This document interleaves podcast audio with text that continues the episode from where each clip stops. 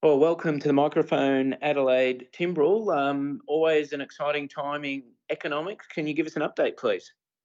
Yes, absolutely. The good news uh, in the Australian economy right now is that the risk of a hard landing due to you know these ongoing inflation problems we're having as well as the really big increase in interest rates of around 400 basis points or 4 percentage points over the last year is not necessarily going to create a huge widespread issue in the economy. A hard landing is unlikely.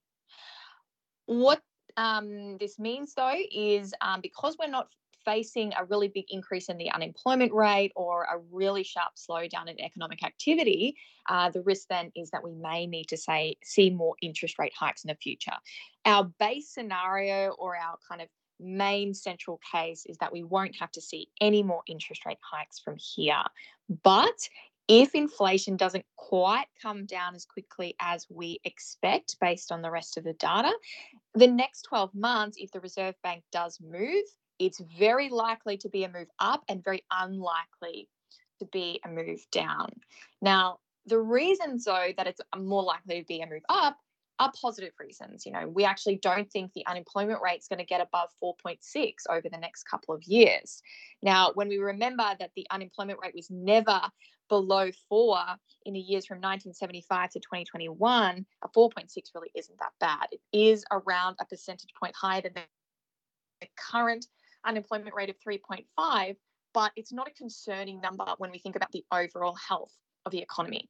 We do think that this year will be the slowest year for economic growth of around 0.8% GDP growth, but that that's going to jump to 1.8% next year and then 2.4% in 2025 particularly if the Reserve Bank doesn't have to increase rates anytime from here, that's going to be something that really helps the economy to get back to normal without uh, as much of a drag on economic growth. There's always that trade off where the more we drag down economic growth, the quicker inflation comes back to normal, but also the more pain we have to deal with in the meantime.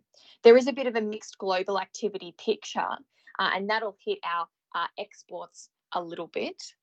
But we also know that although the Australian dollar weakened um, quite a bit as a result of the Reserve Bank pausing in the last month, we don't really expect much more weakening from here. We're also not expecting from the Australian dollar a really big bounce in value. We think it'll be continuing between that kind of 66 to 70 range through the rest of the year, drifting closer to 70 as we get closer to December forward uh, forward indicators for the labour market show that the labour shortage that we're seeing across many industries is going to be easing um, through the year. So, although we don't expect a high unemployment rate, we do expect it to be a little easier to find workers for the average business.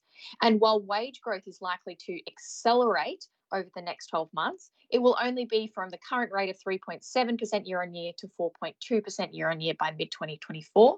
After that, we expect wage growth to slow. So wages are not going to be necessarily a really big driver of our inflation problem going forward. And particularly if we continue to see the global activity picture, you know, relatively moderate, you know, sometimes bad news is good news in that sense, then that's going to be something that makes our own inflation rate a little bit easier to handle. Thank you.